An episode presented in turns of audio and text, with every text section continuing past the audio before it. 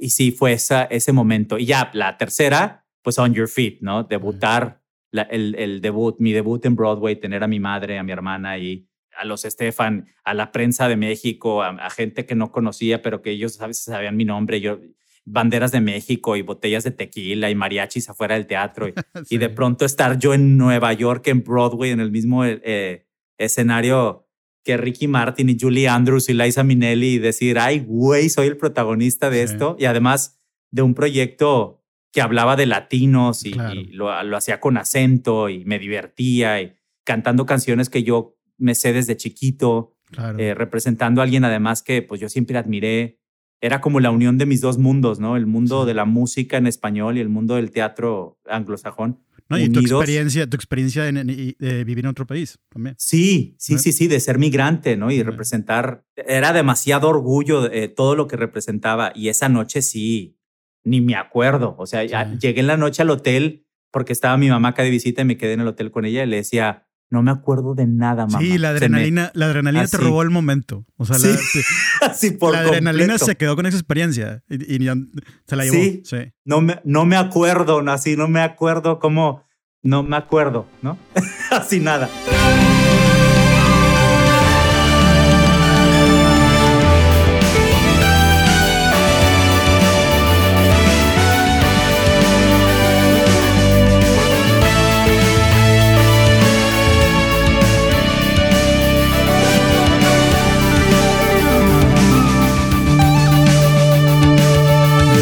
Hola, hello, welcome, bienvenidos. ¿Cómo estamos? Yo soy Marcelo Treviño y este es el Composer Podcast, donde platicamos de cómo armar tracks que cuentan historias que inspiran.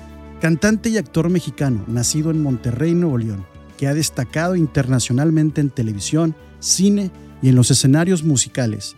Ha participado y protagonizado en reconocidos musicales e importantes musicales como Beauty and the Beast, Saturday Night Fever, Jesus Christ Superstar, The Drowsy Chaperone, Sweet Charity, The Last Five Years, A View from the Bridge y más. Actualmente aparece como el personaje Thomas en la producción original de Broadway Podcast Network As the Curtain Rises y también como el host de los Bryant Park Picnic Performance Series.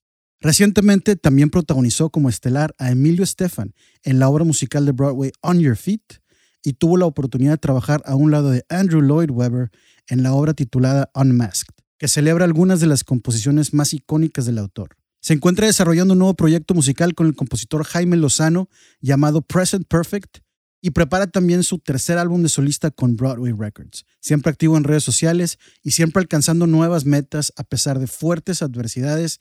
Es un honor y un gusto poder reconectar hoy con Mauricio Martínez.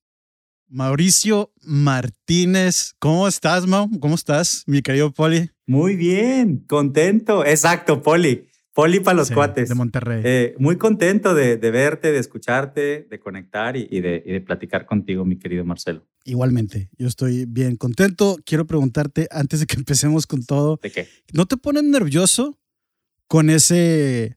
Eh, estamos en un enlace directo con Mauricio Martínez en Nueva York actor de Broadway que nos está platicando su experiencia y tú estás acá escuchando con tu chicharito en el, oído y de repente estamos en vivo en 3, 2, 1 y en todos los morning shows y en todas las entrevistas y en las giras donde promocionas On Your Feet y todo.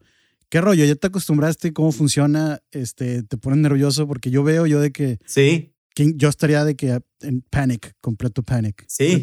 Pues sí, claro que hay nerviosismo. Obviamente las primeras veces, digo, cuando iba empezando hace 20 y tantos años, era más nervio, ¿no? Sí. Eh, creo que la primera vez que salí en la tele cantando fue en México, en... En Operación ¿dónde Fue? No, no, no, fue antes de Operación Triunfo. Fue en un programa, sí, que llevé mi demo, un demo que grabé en, en Boston eh, con Luigi, con Luigi. ¿Cómo no? Claro. Eh, y llevé una canción, eh, pero me estoy tratando de acordar la ciudad, porque no era Monterrey ni la Ciudad de México. Se me, voy a acordar. Nuevo Laredo, creo. Sí, en Nuevo Laredo. En Televisa de Nuevo Laredo. Y sí me puse nervioso. Todavía ni sabía eh, manejar las cámaras. O sea, todavía no. Sí, de que, los, de que las lucecitas. Eh, Sí. ¿A dónde volteo? Sí. Y no me habían enseñado todavía que cuando se prende el foco rojo tienes que voltear a ver las cámaras y todo. Pero conforme el tiempo pasa, pues vas aprendiendo, vas eh, fogueándote, vas perdiéndole el nervio. Eh, pero sí, el nervio siempre existe, ¿no? Porque al final del día eh, ahí está, la gente va a quedar para siempre, sobre todo en la grabación, eh, va a quedar ahí para siempre. En internet forever and ever, ¿verdad? Pero, pero ponías a bailar a todo mundo. O sea, a mí me gustó un chorro eso. Todo mundo haciendo pasos y los parabas y a ver. Y yo creo que ellos no estaban acostumbrados a ese tipo de onda, pero de que, let's dance, ¿cómo salió esa onda? Pues a mí, a mí se me ocurrió por, por ser la obra de, de On Your Feet, desde el título que lo decía. Y y por cuando vas a promocionar esa obra en específico, realmente no hablas eh, de las partes dramáticas ni, ni vas y promueves las baladas, ¿no? Tenían los Stefan y la producción tenían muy establecido que lo que querían vender y promover era como la fiesta y el ritmo latino y el, ¿no? Y pues Conga, siendo la canción que es, y estando acá en Estados Unidos, pues con los americanos, pues les encanta, nomás les das tantito y bueno, son se paran y se ponen a bailar. Entonces. ¿Y le agarraron la onda? ¿Aprendieron algo? Pues algunos sí. Lo, lo intenté en, en, una ciudad, en la primera ciudad. Sí. Y de, y de ahí dije ya. En las escuelas, ¿no? ¿Mandé? Sí, las escuelas. Sí. sí, las escuelas era increíble porque nos daban oportunidad de poder ir a hablar, hacer talkback con los, con los chavos que habían ido a ver la obra ah, un día antes. Ya lo habían visto. Y al día siguiente, pues ya imagínate, nos trataban como rockstars porque nos acababan de ver. Qué y, cool y era bien bonito y sí, los ponía a bailar. Yo sí agarré conga y los puse a bailar a todo Estados Unidos. ¿no? Todos juntos. Sí, te, preguntaba porque es toda una onda. Lo de la promo y la televisión y así. Ahora, cuando es en vivo también, cuando hay público en vivo, luego hay programas como Late Shows que estás ahí. E hice Los Ángeles The Talk, eh, o también está México, los de René Franco y Susana Zabaleta, todos esos programas que son en vivo, que hay público. Ahí sí es, eh, sí entra el, el nerviosismo, luego también no sabes qué preguntas te van a hacer. Eh, y, si a lo mejor los músicos o algún bailarín eh, hay un accidente o una falla, o tú se te olvida la letra, o te tropiezas, o traes la, la bragueta desabrochada, o no, o sea, pueden ser mil cosas. Puede pasar de todo. No, sí te, sí te leo. Y son un chorro de cosas al mismo tiempo. Y es en vivo, entonces tenso. Exacto. Pero bueno, eso era cuando había televisión y demás. Cambiando un poquito de tema a algo más actual. Mucho tiempo sin actividad en Nueva York, pero están anunciando que regresan las cosas. Oh, bueno. ¿Cómo te has sentido? Sí, soy el más feliz de, bueno, no sé si el más feliz, pero de los más felices, porque, pues sí, evidentemente Broadway ha sufrido muchísimo. Eh, todos los teatros, cuando digo Broadway, creo que hablo por todos los teatros del mundo, ¿no? Pero, pero evidentemente Nueva York sí ha sufrido muchísimo la industria, lo que es la industria teatral desde el año pasado, que se cerraron todos los teatros. Ajá y pues estamos desempleados, ¿no? Toda la gente, no nada más los actores y los cantantes y bailarines, sino también toda la gente que vive detrás, ¿no? Los tramoyistas, los técnicos, la gente de producción, los taquilleros, los que venden este, los dulces, todo eso, el merchandise. Y pues saber que después de 14 meses de estar cerrado, ya se anunció que, que hay luz al final del túnel, pues sí, es algo, pues sí se siente como un respiro, ¿no? Evidentemente eh, la gente está, está muy contenta, está muy emocionada, porque sí, llevamos un año sin crear, un año sin, sin, sin el público, sin estar recibiendo esa retroalimentación que es lo que hace al teatro ser teatro, ¿no? El, el, el, en vivo, el aplauso, la gente. sí, la gente. Eh, y tanta gente que se ha quedado sin trabajo, tanta gente que se ha tenido que salir de la ciudad, porque como bien saben, o quienes no sepan, Nueva York es de las ciudades más caras del mundo para vivir, es, es una ciudad muy cara y, y, pues sin trabajo pues está cañón. Entonces estamos muy contentos, muy emocionados. Eh, hay, ha habido mucho movimiento en Broadway últimamente también con el rollo este, racial, con el rollo este, también de, del bullying, de un productor que salió un reportaje como hace unas semanas. y ha habido como marchas y protestas y ha, ha habido como mucha conmoción en la, comunidad. En la, comunidad. la comunidad se ha juntado, entonces sigue, sigue muy... Sí, entonces estamos como que en todos muy... Ahora sí que se siente como en, el, en Los Miserables, así de, do you hear the people?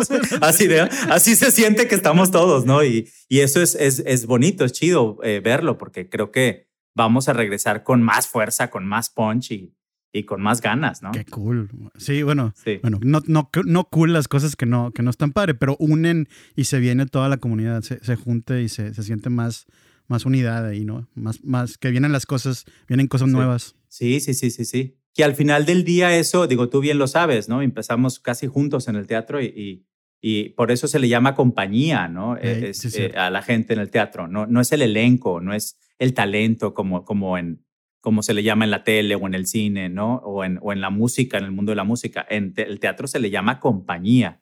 Y es por algo, ¿no? Porque es como un, somos un, un equipo, una familia de alguna manera, ¿no? Quiero hacerte preguntas de, de tu relación con la música. Porque, claro. porque se me hace, se me hace bien par y creo que no has platicado mucho de eso porque hay muchísimas otras miles de cosas de que platicar. Pero, primero que nada, no quiero, no quiero ser downer, pero se me hace bien importante que, que compartas un poquito, nada más aunque sea, de cómo sobreviviste este año tan difícil. Ahorita tocabas el, tema de, de, lo difícil de, Teatro de Broadway, pero tú personalmente, sé que tuviste oportunidad de ir a España un poco y ver a la familia y que tuviste oportunidad de estar en México y hacer un par de cosas, pero sé que estuvo pesado. Este, ¿cómo, cómo, ¿Cómo te mantuviste? Eh, mentalmente, físicamente y en la música sano durante este tiempo? Pues sano y, más o menos no sano, o sea, de todo un poco, al, final, al final humano, ¿no? Creo que eh, siendo completamente honesto, sí hubo altibajos, sí hubo momentos eh, malos y hubo momentos no tan malos, pero de alguna manera me sirvió la soledad, ¿no? Me sirvió, me sirvió el estar conmigo mismo, eh, pudiendo ser un arma de dos filos, pero yo lo aproveché para hacer pues mucha introspección, también me puse a escribir mucho, me puse a meditar, pero también de repente me puse a comer, me puse a cocinar, me, emborraché, me grité, lloré, pataleé de todo, ¿no? Redecoré mi casa, me cambié de casa, pinté las paredes, este, tiré muebles, regalé muebles, compré muebles, este, hice de todo, ¿no? Pero vinieron, eh, vino también esta esta ola de, de conciertos virtuales y, Y, vamos a dar masterclass por Zoom. Y al principio era como emocionante, ¿no? Los primeros meses. Bueno, vamos a entenderle a esto del Zoom y cómprate tu micrófono y, graba una canción acá y, este otro eh, fundraiser acá y la gala. Pero ya para el mes 5, 6 ya empezabas a, ya a extrañar lo que realmente eh, mm, te mantiene vivo como artista, ¿no? Que al final del día es el público. Más alguien como yo que pues hago mucho en vivo, ¿no? Eh, he, tenido la fortuna de, de, hacer tele y cine y música y todo, pero a mí el teatro y los conciertos son los que, los que me mantienen a mí vivo, no nada más económicamente, sino emocionalmente. Entonces sí, la soledad también de repente pegó, pero bendita red de apoyo que tengo, mi familia, eh, mi madre que está en España, mis hermanos, mis amigos y también esta ciudad que eh, se nos juntó todo. De, pronto, cuando pasó lo de George Floyd el mayo, en mayo del año pasado, hace ya un año, yo, yo, yo sí hubo momentos que dije, va a ser el fin del mundo, ¿no? Porque entre la pandemia, ah, no cerrar, Se puso no salir y luego encima las marchas y todo, dije, órale, eh, estamos en, en una crisis, pero fue una catarsis. Tuve la bendición de poderme ir, ya que ya que bajaron, bajaron los números la primera vez, Me, agarré mis chivas y me fui casi un mes a, España a ver a mi mamá. Sí.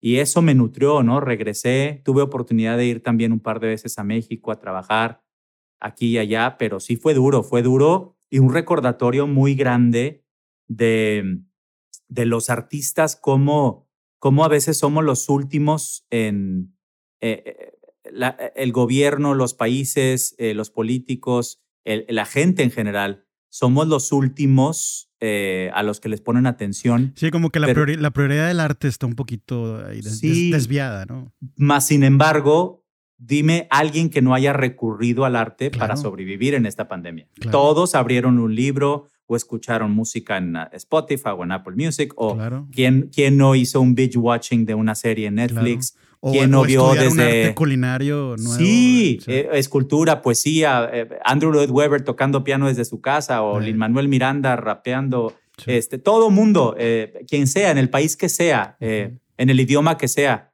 el arte es universal y sí de alguna manera digo, híjole, hay que ponernos las pilas. fue un gran recordatorio, ¿no? Porque somos el arte y el entretenimiento, fuimos la primera industria en cerrar y somos la última en regresar. Entonces, eh, ha sido eh, también eh, eso te pega de alguna manera, pero por eso creo que todos ahorita estamos como con las pilas más puestas y, y exigiendo respuestas, exigiendo cambios. Y eso me motivó, me motivó a salir adelante. obviamente me puse también a, a, escribir.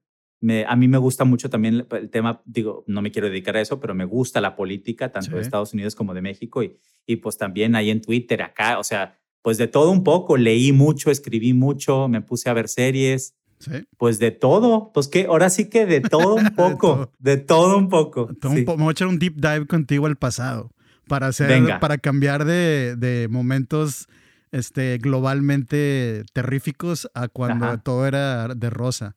Este, Platícale, si, si, si, si me haces el favor de platicar cómo nos conocimos tú y yo este, esa es la, la primera. Y la segunda, este, antes de que, antes de que compartas quiero yo platicar que nunca se me olvida cuando fui a visitarte que estabas estudiando en ¿cómo se llama la, escuela? AMDA, AMDA, sí, AMDA. Y, que, y que yo estaba obsesionado con ver Lion King y tú, I've got you, man. Y que estabas trabajando y, tú, yo, yo sé a qué horas sacan los boletos. Tenías todo, todo arreglado y gracias a ti pude sentarme a ver lo que es esa, esa magnífica. Y nos sentamos a ver. Nos sentamos a verlo, esto increíble. Nunca se me va a olvidar, sí. Estuvo buenísimo, pero este, bueno. Y al lado, y además al lado de nosotros, nunca, no sé si te acuerdas de esto, pero estaba esta actriz y modelo muy, muy famosa que se llama Isabella Rosalini. ¿Te acuerdas? Sí, cómo no, qué Sí, y estaba al lado, al lado. No, y yo, y yo de ahí salí con mi póster firmado por el, por el original Por el elenco. Elenco y brutal. No, no, no, fue una experiencia. Bueno, quería nada más tirar, tirar ahí ese, ese memory para compensar con estos tiempos. tú estabas en Berkeley estudiando en Boston. Y yo estaba acá y te viniste acá a visitar. Pero platica, eh, platica cómo nos conocemos porque está, está divertido. Pues fue, según yo, por ahí del 93, si no me equivoco. que tienes fecha en tu... Eres que sí, soy... Tengo memoria fotográfica. Eres como el Elisa Maíz. Le vamos a tirar un, shout out. Ella se sabe. ¡Elisa! se sabe todos los meses y todos los años. Pero bueno, te interrumpí. Así que traías puesto. Así. Fue por ahí del 93. La primera vez que yo supe de ti fue por mi amiga Gaby de Obeso. Ah, muy bien, sí. Porque eran novios, ¿no? Ok, sí. Y luego me acuerdo que eras el novio de Gaby, pero el novio de Gaby que estaba en un grupo. Ah, muy bien. Y luego, exacto. Y, pero tú estabas un año arriba que yo. Ok. Estabas en la prepa, eras como el grande, ¿no? y venías del colegio americano, un pero. Señor, era pero, un señor. Pero eras talentoso. era un señor. Era un señor. Un señor y luego, como en el 94, yo ya estando en la prepa, eh, coincidimos en, en, varias cosas. En difusión cultural, primero que nada. Sí. Yo te vi hacer fama, ah, el musical. Sí. Tocabas el piano, hacías a Shlomo, ¿no? Era Shlomo, ¿cómo no? Sí. Y te vi con Mauricio Fernández y Luiset Bortoni, con muchos amigos míos. Sí, sigo, sigo estando muy orgulloso de, ese performance. ¿Cómo no? Además era bien bonito, yo quería estar en la obra, me acuerdo. y me acuerdo que guardé el, el programa eh, y te me hacías alguien muy talentoso y luego coincidimos porque yo estaba a la par de en difusión cultural, estaba también en un coro de la iglesia en, en Santa Engracia. Es que tienes mucha mejor memoria que yo, por eso, por eso y ahí estás haciendo mi, estás haciendo mi trabajo de host. Sí, claro. Y ahí conocí, ahí conocí a unas chavas este, del SECBAC, donde venía Elisa Maes y todas ellas, Katy Villarreal, pero ahí también conocí a Emilio, Emilio Cárdenas, que estaba en tu grupo, Edad Media. Claro, círculo Entonces, Y fue el círculo completo porque dije, mira, ahí ya te, ya te volví a ver, pero yo ya te ubicaba como actor de difusión cultural, pero también te ubicaba como el exnovio de mi amiga, pero también te ubicaba este, como el vocalista de Edad Media y me encantaba ese grupo, me encantaba ese grupo. Ah, qué cool. Tenían una balada eh, que me encantaba, este, ay, sí, como era la de... Ah, tal vez esa. Esa. Uy, hermosa canción. Y me acuerdo, este, pues que yo era fan de Edad Media y luego nos tocó conocernos ya bien, bien, bien cuando entro yo a difusión cultural y yo hago a una obra que se llamaba con la música por dentro y por fuera. Ay, sí, sí. En el 94. Muy cierto, ok. Y tú actuabas en la obra. Es correcto. Bueno, estabas en... no, eras músico en la, en la, en, la, banda, pero tocabas esa canción en el piano. Sí. Y yo hacía un personaje como cómico, pues muy cómico, que era como un güey que se creía Luis Miguel. Ah, y traía la corbata de bal, de bolitas y todo. me y ahí te pedí yo que si le entrabas, yo, yo quería hacer una pastorela eh, en diciembre para, la, para el coro de Santa Ingracia y usar a estas chavas del coro, que eran ya mis amigas. Ahí empezó todo. Y ahí empezó todo. Dije, ¿por qué no te avientas tú a ser el director musical y yo el director escénico y vamos a hacer este equipo? Y de ahí empezó. Sí, y, por eso terminé yo siendo director de, director musical de la preparatoria del TEC y luego después de difusión cultural del TEC y luego director de difusión cultural. Y o sea, hace cuenta que de ahí salió todo. De ahí se. Pero éramos unos huercos, Marcelo. Teníamos. Bien poquitos. Tú, habrás tenido como 16, 17 y yo 15, 16. Y ya estábamos armando ensambles enteros conciertos y, obras de teatro y, hacíamos los castings en las casas de nuestras amigas. Hacíamos camisas también, hacíamos merch. ¿Te acuerdas? De las y le íbamos a pedir patrocinios a, las empresas en Monterrey. Nos, nos, daban lana, pagábamos el teatro, todo. ¿Quién sabe hacíamos todo. Y no había Instagram y no había nada. No había nada, pero hacíamos pósters, los pegábamos en las calles, promovíamos la obra, vendíamos boleto, producíamos la obra, eh, escribíamos la obra. Luis Tú escribías las canciones. El Luis Elizondo, además. Lo, llenamos dos, tres veces. Lo llenamos dos, tres veces. Y además nada era para nosotros, todo era beneficio, me acuerdo, que era para Conciencia Joven, que era para Juan Ángel, para Paña, ¿no? no? Que acababa de tener el accidente. Y eso nos unió nos unió y pues de ahí para real, ¿no? Como que fuimos creciendo. Sí. Y uno se da cuenta cuando de chavito, otro, como que distingues, eh, hay alguien como yo que se lo toma en serio, que no lo está, no está haciendo el arte eh, como hobby. Que trae ¿no? ganas de hacerle una carrera, ¿no? Sí, que teníamos nuestros amigos que se dedicaban a, que se querían dedicar a esto. Eh, y uno hace clic, ¿no? Y, y pues luego ya como dos, tres años después, fue de más rápido. Sí, Tú te ibas a Boston y yo me fui a Nueva York. Es correcto. Y ya fue así de, pues ahora sí, papá. Esto va en serio. Esto va en serio. Y, no le sueltes. Y nadie, pues no le hemos soltado. Aquí seguimos. No, aquí seguimos. Aquí seguimos. Y ahora haciendo un podcast. Exacto. Sabes que nunca se, me, nunca se me olvida la increíble, bueno, porque es otra pregunta que tengo para ti. Nunca se me olvida la increíble memoria que tienes. O sea, para, para, para, para, para letra, para guion, para conceptualización, o sea, para todo lo que lees, lo que estudias. Entonces, eh, se me viene una pregunta, una pregunta en la mente mucho en relación a eso. ¿Cómo, ¿Cómo te ha ido con toda esta información que te has tenido que memorizar en todos estos años de, de obras súper importantes? O sea, estás cargando en tu espalda guiones ya de Emilio Stefani. sí. O sea, has, desarrollado alguna manera de, de, de, memorizar todo eso? O sea, platícanos de tu experiencia en, en, ese sentido. Creo que conforme va pasando el tiempo, al principio sí era de machetear. O sea, cuando empezábamos, que yo tenía 16, 17, pues era de machetear y repítele, repítele, repítele, repítele y, te la vas aprendiendo. y conforme va pasando el tiempo y lo empiezas a hacer y ya dejas la escuela y ya, ya estás dedicándote a esto, eh, audicionas tanto y, va, de repente estás haciendo una novela y al mismo tiempo una obra y luego grabando un disco y haciendo conciertos y, y, luego eh, estudiando para un casting y otro y otro y otro, que se te va desarrollando el músculo y de verdad sí se vuelve un músculo, ¿no? De, de, que me dan un libreto y pues lo, lo, leo y pues a la segunda ya de repente, ay güey, ya me lo aprendí y así va. Hay cosas que batallas más. Eso es increíble, es una memoria, sí hay, hay luego personajes o, textos que son más complicados, cuando lo hago de doctor o cuando lo hago de detective, ¿no? Que hay unos términos que digo, ¿qué onda, no? Pero si el personaje se parece más a mí, de alguna manera, pues sí fluye, fluye más rápido, ¿no? Eh, y vas, vas poniéndole, vas, vas poniéndote como, hay como un chip que te, que te prendes y apagas así de, bueno, es, es en inglés, es en español, este es musical, este es para cine, este, no, porque eh, y, vas como prendiéndolos y apagándolos conforme te llega el material, ¿no? Sí. Ahí ves, la pregunta, ah, no te decía, la, la, pregunta va a esto, porque también es una de, las cosas que te quiero preguntar. ¿Cuál ha sido, de, bueno, audición o un montaje que te ha impactado, o sea, o que no sé, por, o sea, por estar nervioso o por estar emocionado de que estás en un lugar donde no pensaste que iba a estar, ¿cuál ha sido un... Yo me acuerdo que hacíamos muchos montajes, ¿no? O sea, nos juntábamos y montábamos voces y ya sabes, todo lo de siempre. Y tú ya lo viviste ya ahora sí multiplicado por mil. Este, ¿Cuál ha sido de los que se te han quedado más marcados hasta ahorita de esa parte? Eh,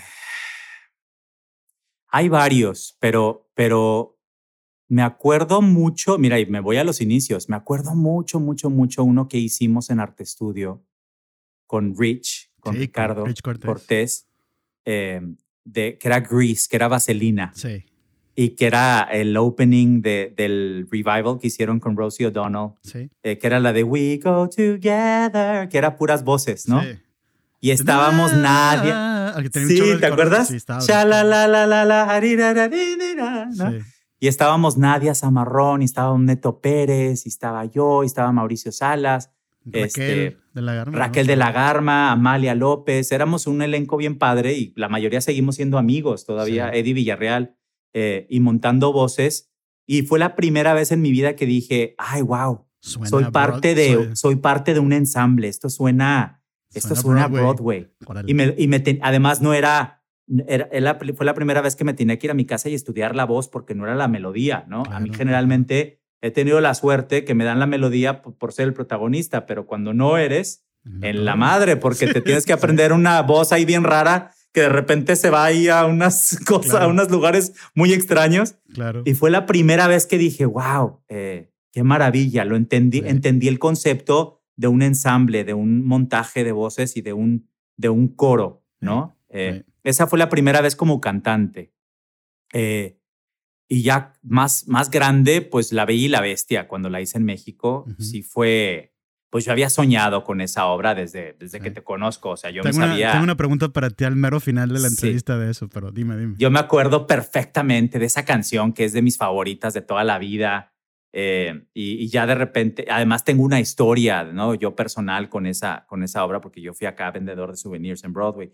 Entonces ya cuando por fin la estaba haciendo yo en México, eh, vivir ese montaje por primera vez, aunque ya había hecho musicales, pero fue la primera vez que viví un montaje de Broadway con gente de Broadway que, que iba de, aquí de Nueva York, se iban a, a la Ciudad de México y fue la primera producción eh, así enorme de la que fui parte y, entrar también a una maquinaria como es Disney Y, ser el, la bestia y ser la cara del, del proyecto. Y, yo ya la había visto en Broadway. Era así como, no lo, no lo podía creer, ¿no? Cuando estaba haciendo la transformación y era el príncipe y te decía...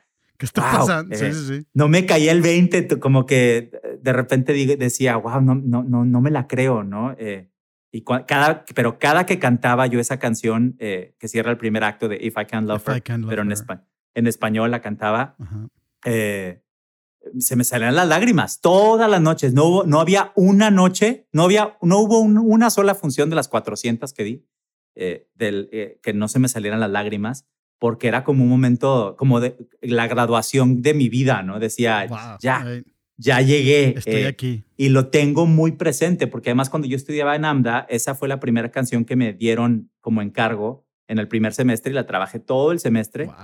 Mientras yo en las noches era el vendedor de souvenir en ese teatro. Entonces yo todas las noches veía la bestia y al día siguiente regresaba con la maestra, con Elaine, que ahora es mi amiga, y, llegaba, eh, la, The Beast did this and this and this and that, ¿no? Y como que yo muy emocionado. Eh, y, y, sí, fue esa, ese momento. Y ya la tercera, pues on your feet, ¿no? Debutar, el, el, debut, mi debut en Broadway, tener a mi madre, a mi hermana y eh, eh, eh, a los Estefan, a la prensa de México, a, gente que no conocía, pero que ellos a veces sabían mi nombre, yo banderas de México y botellas de tequila y mariachis afuera del teatro y, de pronto estar yo en Nueva York, en Broadway, en el mismo escenario que Ricky Martin y Julie Andrews y Liza Minnelli y decir, ay, güey, soy el protagonista de esto. Y además de un proyecto que hablaba de latinos y, lo, hacía con acento y me divertía y cantando canciones que yo me sé desde chiquito, eh, representando a alguien además que pues yo siempre admiré. Era como la unión de mis dos mundos, ¿no? El mundo de la música en español y el mundo del teatro eh, anglosajón. No, y tu experiencia, tu experiencia de vivir en otro país también. Sí, sí, sí, sí, de ser migrante, ¿no? Y representar, y en esos momentos, ¿no? Todavía teníamos ahí a, a, Mr. Trump de presidente y era como, era demasiado orgullo eh, todo lo que representaba y esa noche sí, ni me acuerdo. O sea, llegué en la noche al hotel porque estaba mi mamá acá de visita y me quedé en el hotel con ella y le decía, no me acuerdo de nada, mamá. Sí, la adrenalina, la adrenalina te robó el momento. O sea, la, por la adrenalina se, quitó con, se quedó con esa experiencia y, sí. se la llevó. No, me, no me acuerdo, así no me acuerdo cómo no me acuerdo, ¿no? Qué padres, qué, nada. Qué, padres tres momentos, porque son tres momentos de tu vida muy diferentes, o sea, en, etapa de tu vida muy distintos, pero que tienen una similitud. O sea, donde estás, donde estás dándote cuenta de algo que va a cambiar tu vida hacia adelante, ¿no? O sea, las tres veces. Ahora, y si te das cuenta, los tres son de en vivo. Sí, esa es mi siguiente pregunta. Este, yo sé que tu pasión está un poquito más, o sea, le gana un poquito más a, o sea, tu pasión de cantar en vivo de tus canciones como solista. Le gana un poquito más a la parte de televisión, de cabaret, de cine, estudio de grabación. Eso te he escuchado decirlo y lo hemos platicado antes. Pero tengo una pregunta acerca de la industria musical.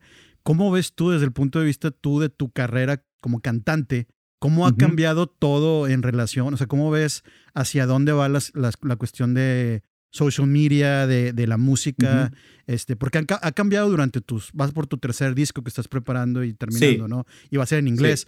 Entonces, ¿ha cambiado durante tu carrera? ¿Cómo, ¿Hacia dónde va? ¿Cómo lo has visto tú desde adentro?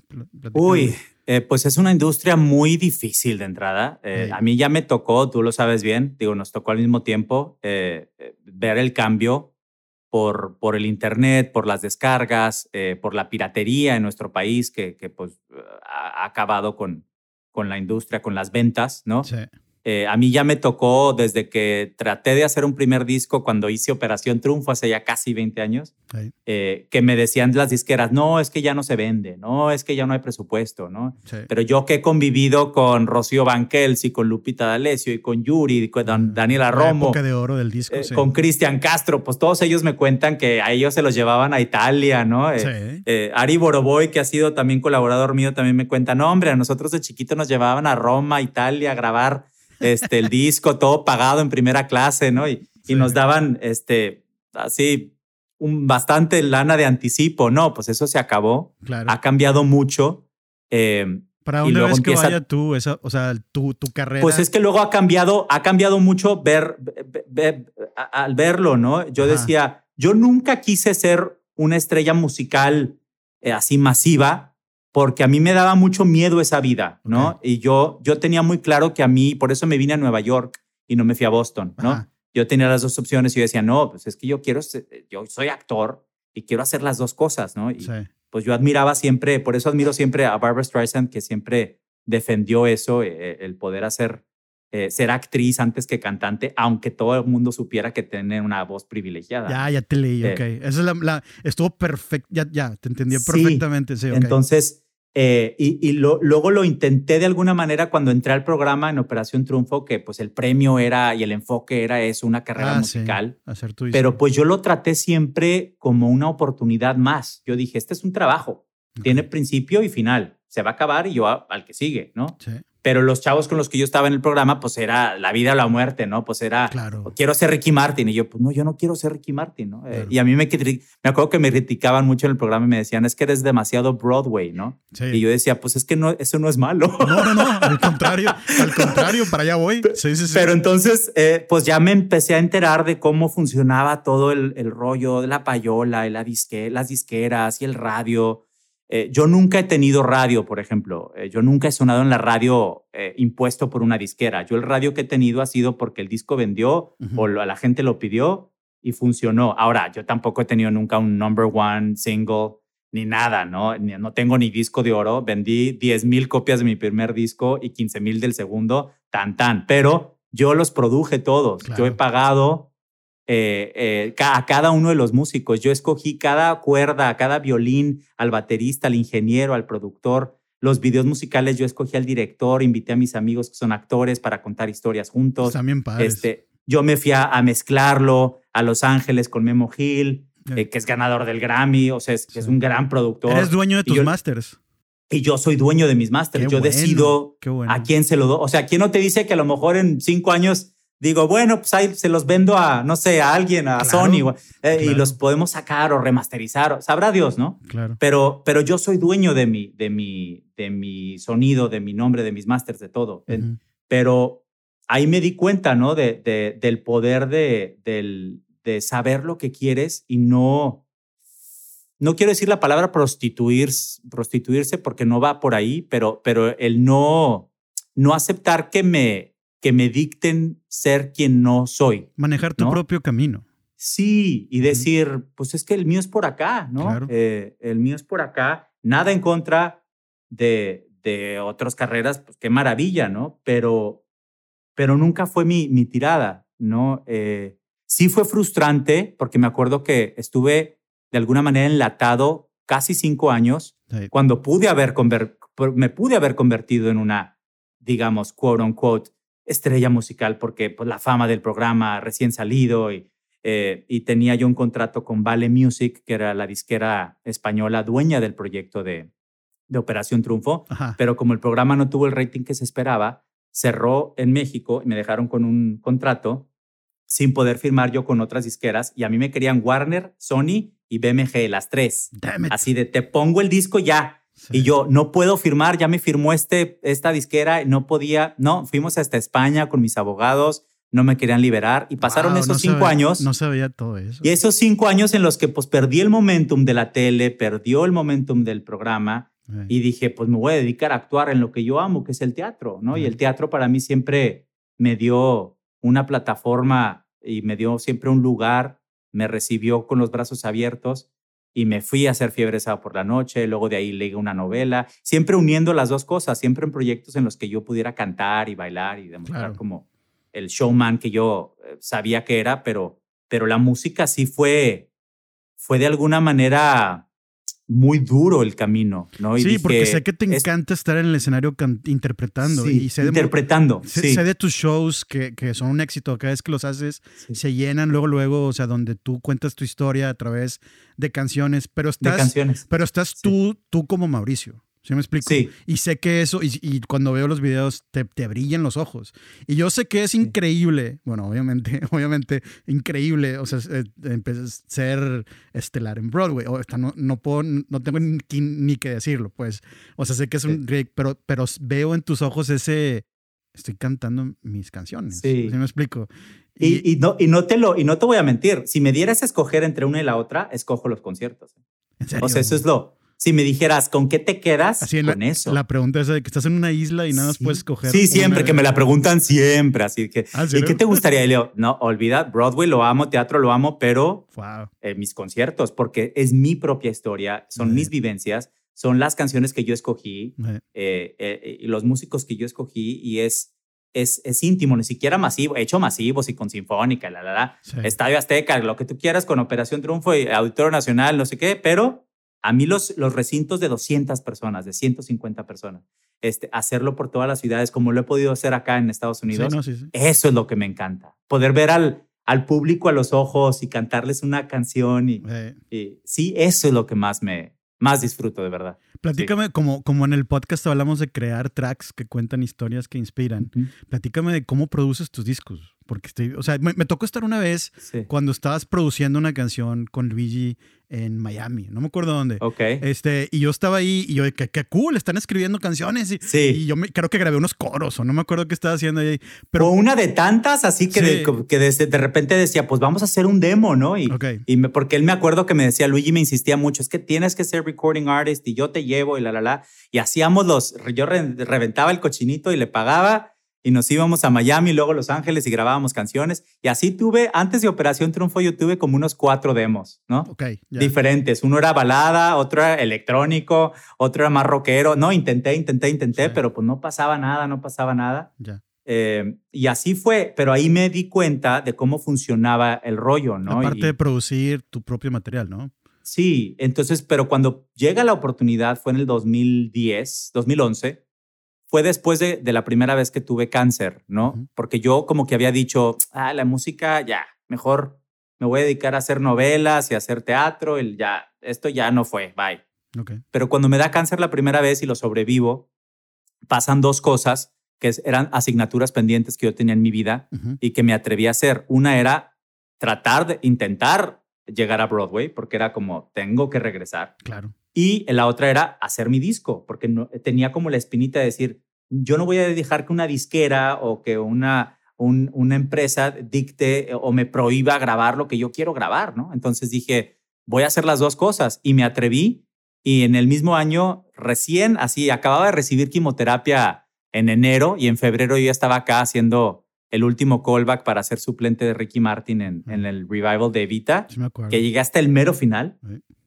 Y no me lo dieron literal por no tener visa, de, por no tener papeles para trabajar. Y, eh, y ese, ese año literal ahorré y le hablé a, a mi manager de ese entonces, que es Rosy Pérez Navarro, a quien adoro, que era mi socia, y, y le dije, escuché un disco que me encantó en México, que era el de Pandora, cuando ellas celebraron eh, 25 años de carrera artística. Hicieron todos sus hits, Ok. pero con sinfónica. Ah, ¿en serio? Y, y es un discazo que vendió, creo que es el que más ha vendido.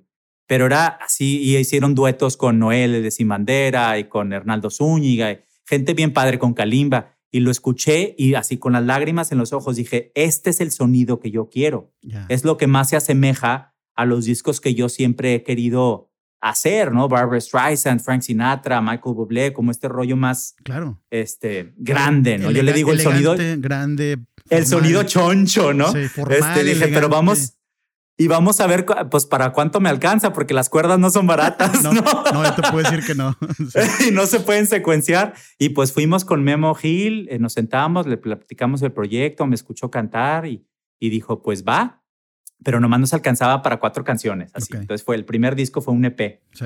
Y, y dijimos, bueno, pues vamos a, a decidir qué canciones grabar. La primera que yo dije, esta tiene que ser sí o sí, es Abrázame muy fuerte, porque Sí. era la canción que yo, con la que había casi ganado Operación Triunfo y, y desde que la, la tengo, la, la escuché por primera vez y la interpreté y vi la reacción del público y lo que después en los conciertos de Operación Triunfo y a través de los años yo veía que esa- lo que esa canción representaba Sí.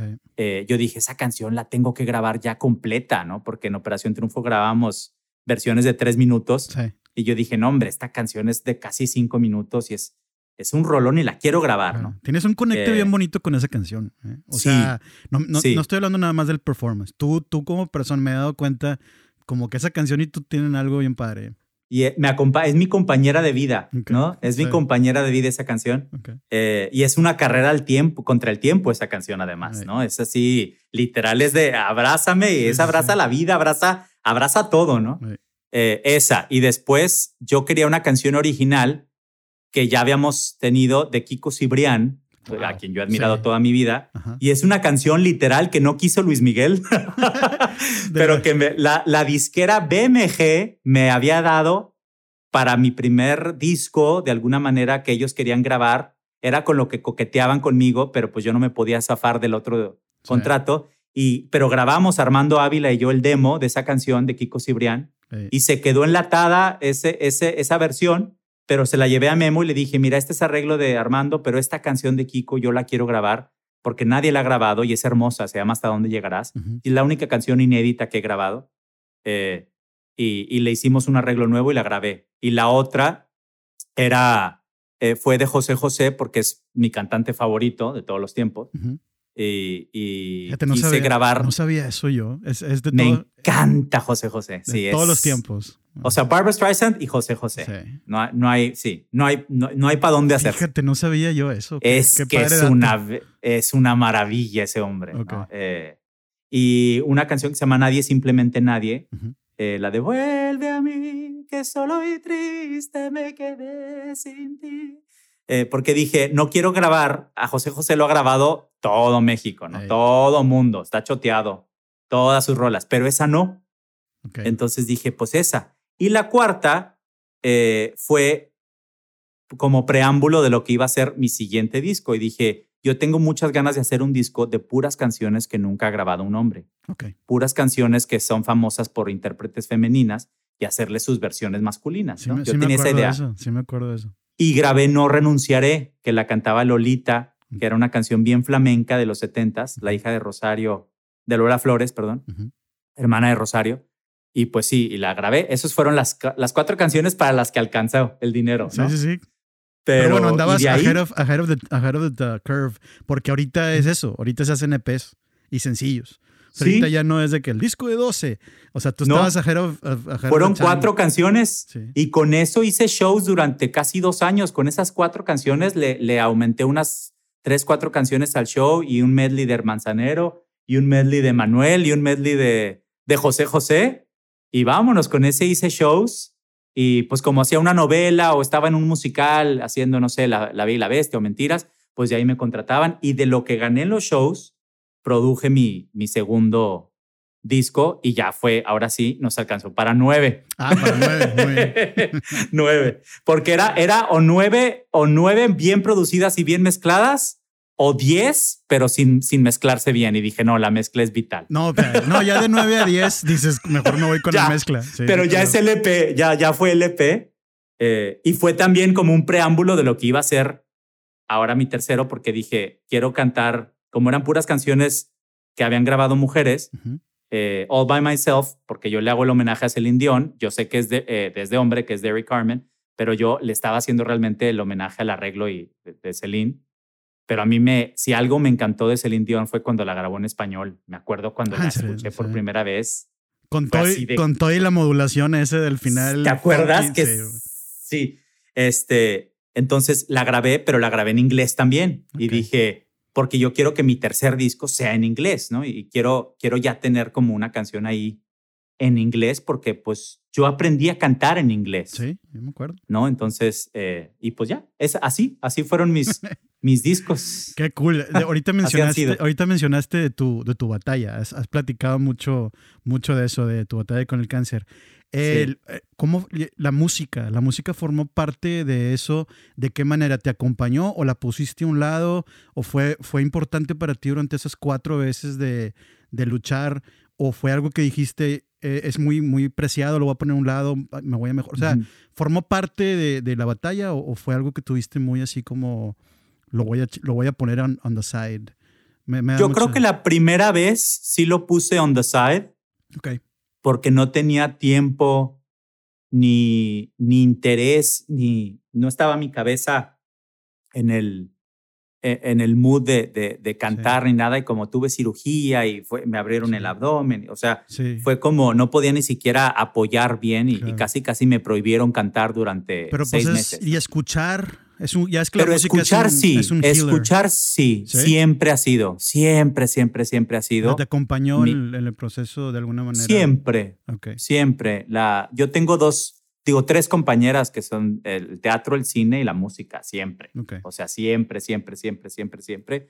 Más que los libros, más que la literatura, realmente siempre son las, mis tres compañeras. Eh, pero la música siempre, siempre, siempre, siempre. O sea, hasta yo cuando me operaban, el, el, el, doctor, que luego, fíjate, le dio un paro cardíaco y falleció, pero él me preguntaba, ¿qué quieres oír? ¿no? y yo ah, siempre le decía, ponme, ponme a Barbara Streisand. Sí, sí, sí. Con eso mientras, todo. Mientras me operaba. Entonces ahí me estaban operando y estaba Memory o algo así atrás. Qué cool. Entonces, Entonces sí, es, ha, sido, ha sido parte importante de tu Siempre, siempre, siempre, siempre ha sido parte eh, y, me gusta a mí recordar además, por eso grabo, por eso me gusta grabar, le llaman covers, ¿no? Pero yo siempre digo, es que grabo yo eh, el soundtrack de mi vida de alguna manera, ¿no? Eh, las hago mías, canciones que con las que yo he crecí y que con las que me he identificado o que me han marcado de alguna manera en mi vida, a mí me gusta hacerlas mías y hacer como mi versión de esa canción. Como, como Do My Take ¿no? Sí. Yo no te quiero preguntar cuáles son las canciones, porque ya sé que te han preguntado mucho. Entonces, esa me la brinqué. La, el, ¿Cuáles son tus canciones favoritas de Bro? dije, mejor esas lo dejamos, o sea, más, más como deep dive. Pero sí te quiero preguntar, mira, yo, yo sé que eres una de las personas que yo conozco más fuertes y más abiertas, que conozco, compartes mucho mm. de, de lo que eres. Este, admiro un chorro tu self-awareness y tu convicción a los ideales que tienes y el esfuerzo que tienes por lograr cambios fuertes, o sea, en ti y en los demás. ¿Qué puedes recomendarle a los artistas o los creadores de música que quieren aumentar ese self-awareness o esa... A veces sentimos que queremos hacer más, pero no sabemos cómo y, no nos conocemos tanto. Yo, yo, creo que he visto tu crecimiento como artista, como persona, y admiro un chorro eso, el, el self-awareness, el, el, este soy yo y estoy seguro de lo que yo soy, y eso va a impactar a los demás y va a cambiar el mundo y va a cambiar la sociedad. O sea, admiro un chorro eso. ¿Qué recomiendas tú para, para personas que quieren llegar a ese, a, ese, a ese momento, pues?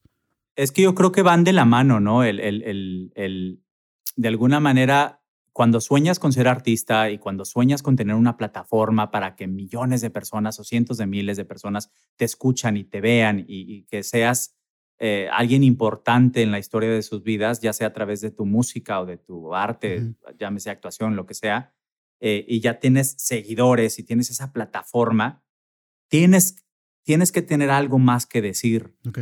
Eh, porque si no, realmente vas a, vas a hacer nada más uno más del montón.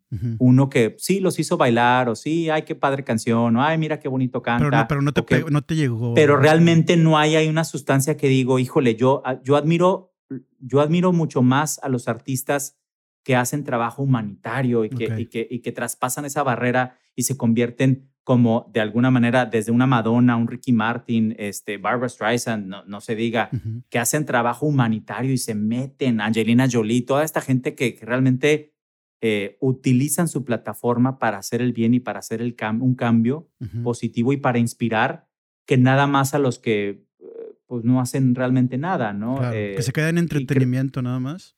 O, luego los que dicen, ay, es que yo no digo, yo no digo cuando ayudo, o yo no digo cuando me quejo, o yo no. No, es que hay que decirlo. Más en estos momentos que nos cambió la vida y que todo es público y todo es eh, a través del social media, todo se sabe y sí se puede hacer un cambio a través de un post, un tweet, un share, un like, algo, ¿no? Eh, creo que tenemos que ser más em, abiertos en, en compartir cuando no la pasamos tan bien, ¿no? Yo el año pasado me acuerdo eh, que era precisamente mayo y el Mental Health Awareness Month, que para mí siempre ha sido un tema muy importante. Bueno, no siempre, pero desde que yo he padecido depresión después del cáncer y todo, me parece algo muy importante utilizar mi plataforma para decir a la gente que, que it gets better, ¿no? Que, que, que, que, todos hemos estado ahí de, de alguna manera y decirles, eh, no tiren la toalla, ¿no? Eh, no nada más utilizar tu plataforma eh, o tu arte para, para entretener.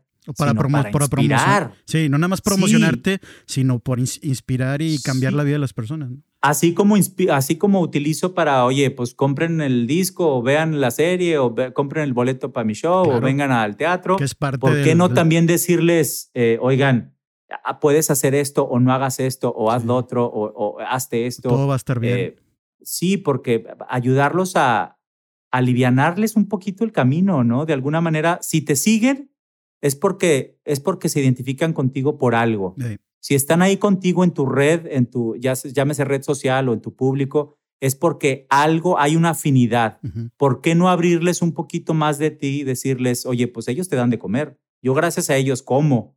Porque si yo no, si ellos no existieran, si el público que me sigue, mis seguidores, todo, no, ellos no existieran, yo no tendría que comer porque no me contrataría nadie porque entonces sabrían que no vendo boletos, que no le gusta Pero aparte te, aparte te nace, te sale el corazón sí. decir, esto es lo que yo estoy viviendo, si estás pasando por eso, las cosas van a estar bien. O sea, o, porque o con esto me identifico, o yo apoyo esta causa, o ten cuidado con esto, o si me explico. ¿eh?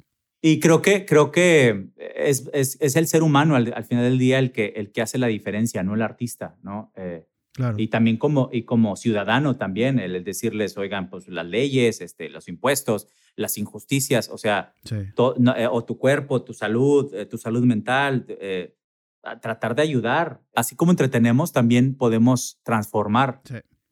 El famoso stay, stay, on your lane que le dicen a los artistas. Que le dicen stay on your lane y de que no, yo tengo emociones, tengo opiniones y quiero, quiero compartir con la gente que, que me sigue lo que yo siento o opino acerca de este tema, ¿no? O sea. Pasa mucho en acá, digo, evidentemente toda la gente sabe que amo a Barbara Streisand. La he visto eh, en vivo cinco veces. Las cinco veces que la he visto, habla de política tantito, y siempre el concierto va increíble, pero de repente habla algo, dice algo y de repente se, oye a lo lejos así de Just sing, ¿no? Sí. Eh, o sea, entonces dices, no nada más somos eh, cantantes, no nada más somos actores, no nada más somos eh, changuitos de feria de aplaude, ¿no? tenemos sentimientos, tenemos opinión, tenemos voz y voto, ¿no? Claro. Y, tenemos permiso de, de opinar. Tú eres de los poquitos que sabe que mi corazón está en el teatro musical. Porque ahorita platicábamos, ¿no? Difusión cultural, Rich, Janet, y luego el, Edad Media. Yo crecí con esa onda, ¿no? Entonces, yo, la palabra que quiero usar es vicariously. O sea, yo estoy viviendo, hay un pedacito de mi cerebro que, que de teatro musical, que, que desde ese entonces está viviendo a través de ti esos sueños, es lo que, lo que estás logrando y está súper orgulloso de todo, o sea, estoy y, admiro todo ese, todo ese rollo. Muchas gracias. Pero, y ahorita tocaste el tema, también está súper celoso de que viviste ese momento en el escenario y ahorita me llevaste un poquito ese momento y quiero que vicariously me vuelvas a llevar en detalle a la, la, la If I Can't Love Her. O sea, este, porque yo me acuerdo mucho de, de, cerrar los ojos en mi cuarto y cantar esa canción y ser la bestia. Ese pedacito de cerebro chiquito de teatro musical está de que, damn it. O sea, Mauricio, o sea, aparte, o sea, te quiero y, y, te, sigo y sé que apenas estás empezando, pero llévame, o sea, porque yo lo vivo a través de ti, aunque tú no quieras. o sea, todas esas experiencias, todo lo que tú logras, ahí está Marcelo, pero porque, porque te conozco desde, desde, que estábamos chavos, pero ese momento en especial sí me da de que, o sea, lleva, llévame ahí contigo, platícame aunque sea 10, 15 segundos de lo que es ese, ese momento. Ahorita lo, lo mencionaste. No, es, increíble porque al final del día es una canción que, que te confronta a ti mismo, ¿no? Es una, es una canción tan hermosamente bien hecha, tan perfecta. Eh, que solita te va llevando, ¿no? Y aunque no quieras, le entras, aunque no quieras, aunque digas, no, no, no, no, no, esta noche no quiero, ¿no? Eh, le entras porque le entras, ¿no? Y es, es este... El poder de la, el poder de la canción, ¿no? Sí, es, es, la música es, como dicen acá, es haunting, ¿no? Es, eh, te hechiza por, por los acordes que tiene, el tono en el que está, todo. Pero la letra también te va llevando eh, a, una, a una rendición de cuentas de alguna manera de quién eres, ¿no? Y de, y de tus demonios y de tus propios miedos. Eh, y cómo lo único que estás buscando es amor, es, es amor, y la puedes interpretar como el personaje eh, que quiere el amor de ella, porque si no, literal, el pétalo cae y, pues se va a quedar bestia el resto de su vida, pero la metáfora ¿no? la, o la analogía, lo que realmente significa, que es lo que yo hacía, este, que era eh, aceptarme tal y como soy, ¿no? Eh, con todas las virtudes, pero también todos los defectos y con todos los miedos y abrazar, ¿no? A, ese, a ese niño interno que tengo, ¿no? Y que todavía tiene miedo y que lo lastimen este, que, que, lo maltraten, que se burlen de él. Y eso es para mí la bestia, ¿no? De alguna manera, ¿no? Que, que el príncipe perfecto eh, eh, está lastimado, ¿no? Y, y, y, le enseñan lo, lo más grotesco que puede ser, que es una bestia literal. Eh, un, así, que es casi, casi como un diablo, un animal, pero realmente tiene una pureza y una nobleza a su corazón. Y eso es lo bonito de esa canción, ¿no?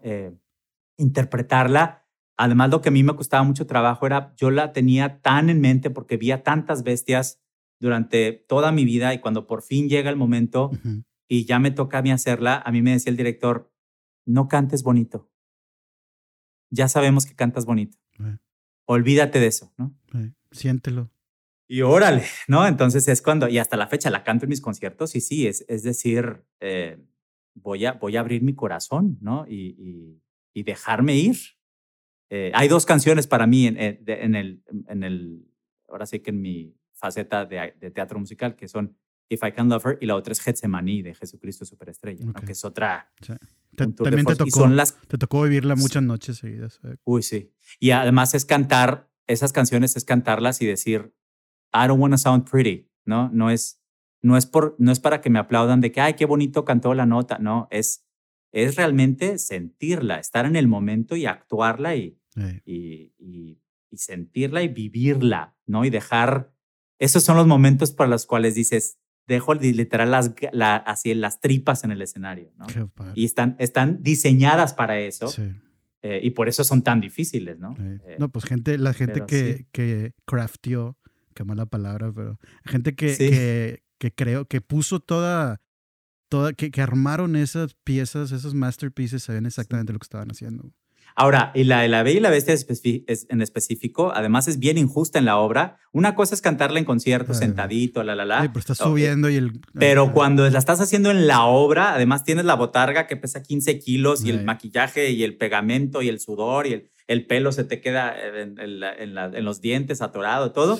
Y además la acaba, acabas de agarrar a la Bella y la aventaste y corriste, entonces empieza la canción así, y estás así, Entonces sí también calmado, tienes que calmarte. Sí, es un tour de force eh, fuertísimo, pero sí es de los momentos más, de los cuales me siento más orgulloso, ¿no? También. Eh, eh, sí, esa, esa canción. ¿Cómo le hiciste para poder cantar el primer día que salió la luna y se volteó al escenario y todo? Uy, pues no volteé a ver. no volteé a ver. a lo tuyo. Sí. Yo creo que también lo diseñaron, lo diseñaron también, pero a la vez tan mal, porque yo sí le menté la madre a la mujer que, diseñó, que se llama Linda Wolverton, se ganó el Tony y todo, pero la que diseñó los vestuarios, hija de su madre. Qué bruto. pero lo hacen adrede. O sea, el director decía, digo, el director ya la había montado en 20 países diferentes por 15 años cuando llegó a México y, me decía, y nos decía, eh, eh, eh, it has a purpose, o sea, hay una razón por la cual tienes que estar tan incómodo, porque así los están los personajes, ¿no? la tetera, este, el candelabro, todos están así que se los está llevando la fregada porque no quieren estar ahí, estar, tienes que estar eh, muy, nada a gusto, ¿no? Y, así es también, eh, de alguna manera. Es plan con maña. Es plan con, maña. bueno, pero te voy, a, te voy a dejar existir porque nos podemos quedar 10 mil horas platicando de esto. Uy, sí. Este, ¿Sabes qué se me ocurre? Este, ver si me harías el honor de, de leer el outro del podcast. Estaría brutal. El outro. El outro del podcast. Sí, sí, sí. Este, te lo voy a mandar por chat, mira. nunca, nunca he hecho esto, pero estoy tan emocionado de poder catch up contigo que, que quiero que cierres el, el programa. Venga. Te lo, voy a, te lo voy a mandar. A ver, acá está. ¿Ya te digo? Outro, sí. Ok. Así con voz como de locutor. Así. con, con, tu voz, con tu voz de, de, de Broadway. A ver. Ya estuvo, ya estuvo. Eso de tu voz de Broadway estuvo un poquito too much. Me pasé de, me pasé de fan, de fan. Este, pero bueno, a ver, a ver, si, a ver si nos puedes hacer el honor. Aquí va. Vamos a tener más información, merch y muchos links de todas nuestras pláticas en elluchador.audio diagonal podcast y en YouTube y redes sociales como Luchador Audio. Ahí nos pueden apoyar y encontrar. Yo soy Mauricio Martínez y esto fue el Composer Podcast. Gracias, thank you por estar con nosotros, gracias por hacer, escuchar y o apoyar música.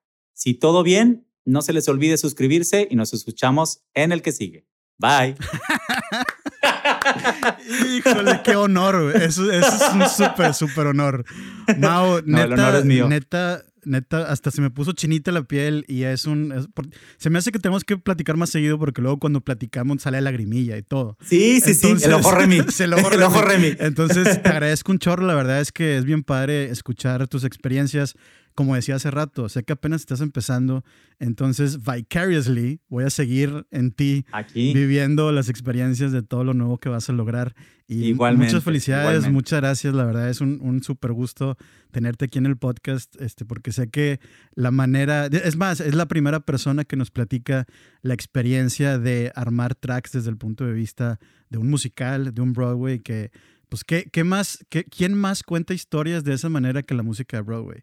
O sea, ¿quién, ¿quién más cuenta historias que inspiran que las, las, las historias que se han plasmado en ese escenario tan importante. Este, en, otro, en otro podcast nos aventamos la experiencia que has tenido con canciones increíbles de Andrew Lloyd Webber, teniéndolo ahí en la mesa, platicando contigo, el nervio de, de, encontrarte con, con, esos, con esas canciones en, en ese momento y con esas personas, y obviamente con, con Stephanie, con esas canciones. O sea, esos tracks, estar alrededor de esos tracks y con las personas que, que los crearon. Los crearon. Es, un, es algo que todavía no, it blows my mind. Es más, se me hace que por eso ni te pregunté. Porque fue de que, ¿cómo puede ser? Pero bueno, luego, luego platicamos. Te agradezco un claro, hacemos una segunda parte. Una segunda parte. Para hablar del, del Emilio y del don, don, Andrés, como yo le digo, don Andrés, a don a Sir Andrew. Qué cool. La verdad es que sí. O sea, en el, en el punto de vista, desde el punto de vista songwriting, eso blows my mind. Entonces, qué, qué padre experiencia. Te felicito. Te, ya sabes que te, te, quiero mucho. Yo también. Te extraño.